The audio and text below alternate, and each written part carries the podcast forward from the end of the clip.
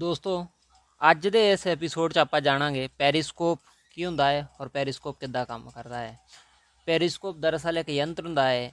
ਜਿਹਦੀ ਕੀ ਸਹਾਇਤਾ ਨਾਲ ਆਪਾਂ ਕਿਸੇ ਵੀ ਖਾਈ ਚੋਂ ਜਾਂ ਪਣਡੁੱਬੀ ਚੋਂ ਪਾਣੀ ਦੇ ਉੱਤੇ ਜਾਂ ਖਾਈ ਦੇ ਉਤਲੇ ਸਤਹ ਤੇ ਕੀ ਚੀਜ਼ ਆ ਉਹ ਵੇਖ ਸਕਦੇ ਹਾਂ। ਮੰਨ ਲਓ ਕਿ ਅਗਰ ਕੋਈ ਬੰਦਾ ਕਿਸੇ ਖਾਈ ਦੇ ਅੰਦਰ ਹੈ ਔਰ ਉਹਨੂੰ ਖਾਈ ਦੇ ਬਾਹਰ ਉੱਤੇ ਸਰਫੇਸ ਦੇ ਉੱਤੇ ਜਾਂ ਉਤਲੀ ਸਤਹ ਤੇ ਕੀ ਆ ਉਹ ਵੇਖਣਾ ਹੈ। ਉਦਾਂ ਤੇ ਉਹ ਵੇਖ ਨਹੀਂ ਸਕਦਾ ਕਿਉਂਕਿ ਖਾਈ ਦੇ ਅੰਦਰ ਆ ਤੇ ਉਹਦੇ ਵਾਸਤੇ ਪੈਰੀਸਕੋਪ ਯੰਤਰ ਦਾ ਉਪਯੋਗ ਕੀਤਾ ਹੀ ਜਾਂਦਾ ਹੈ। ਐਸੇ ਹੀ ਤਰੀਕੇ ਨਾਲ ਜੋ ਲੜਾਕੂ ਸਬਮਰੀਨਸ ਹੁੰਦੇ ਆ, ਜਿਨ੍ਹਾਂ ਜਿਹੜੇ ਕਿ ਇੱਕ ਦੇਸ਼ ਤੋਂ ਦੂਸਰੇ ਦੇਸ਼ ਦੇ ਨਾਲ ਜੰਗ ਕਰਨ ਲਈ ਸਬਮਰੀਨ ਪਾਣੀ ਦੇ ਵਿੱਚ ਡੁੱਬੀਆਂ ਹੁੰਦੀਆਂ ਪਣਡੁੱਬੀਆਂ ਜਾਂਦੀਆਂ ਹੈ, ਉਹਨਾਂ ਨੂੰ ਸਤਹ ਦੇ ਉੱਤੇ ਵੇਖਣ ਲਈ ਇਸ ਯੰਤਰ ਦਾ ਉਪਯੋਗ ਕਰਨਾ ਪੈਂਦਾ ਹੈ, ਇਸ ਯੰਤਰ ਦਾ ਨਾਮ ਆ ਪੈਰੀਸਕੋਪ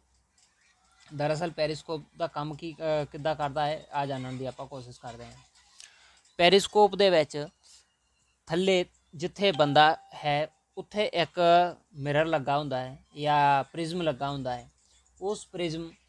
ਨਾਲ ਕਨੈਕਟਡ ਇੱਕ ਹਾਈਟ ਦੇ ਉੱਤੇ ਉਚਾਈ ਤੇ ਪਾਣੀ ਦੀ ਸਤਹ ਦੇ ਕੋਲ ਉਤਲੀ ਸਤਹ ਦੇ ਕੋਲ ਇੱਕ ਹੋਰ ਪ੍ਰਿਜ਼ਮ ਲੱਗਾ ਹੁੰਦਾ ਹੈ ਜਾਂ ਮਿਰਰ ਲੱਗਾ ਹੁੰਦਾ ਹੈ ਔਰ ਉੱਥੇ ਹੀ ਇੱਕ ਛੋਟਾ ਜਿਹਾ ਹੋਲ ਹੁੰਦਾ ਹੈ ਤੋ ਕੀ ਹੁੰਦਾ ਹੈ, ਜਦੋਂ ਜਿਹੜਾ ਕਿ ਪਾਣੀ ਦੀ ਉਤਲੀ ਸਤਹ ਤੇ ਕੋਈ ਆਬਜੈਕਟ ਹੈ, ਉਹ ਆਬਜੈਕਟ ਦੀ ਇਮੇਜ ਜਿੱਦਾਂ ਆਪਾਂ ਕੱਚ 'ਚ ਕੋਈ ਚੀਜ਼ ਵੇਖਦੇ ਆ ਇਦਾਂ ਹੀ ਉਸ ਆਬਜੈਕਟ ਦੀ ਇਮੇਜ ਉਸ ਮਿਰਰ ਤੇ ਬਣਦੀ ਆ ਉਸ ਪ੍ਰਿਜ਼ਮ ਤੇ ਬਣਦੀ ਆ ਔਰ ਉਹ ਪ੍ਰਿਜ਼ਮ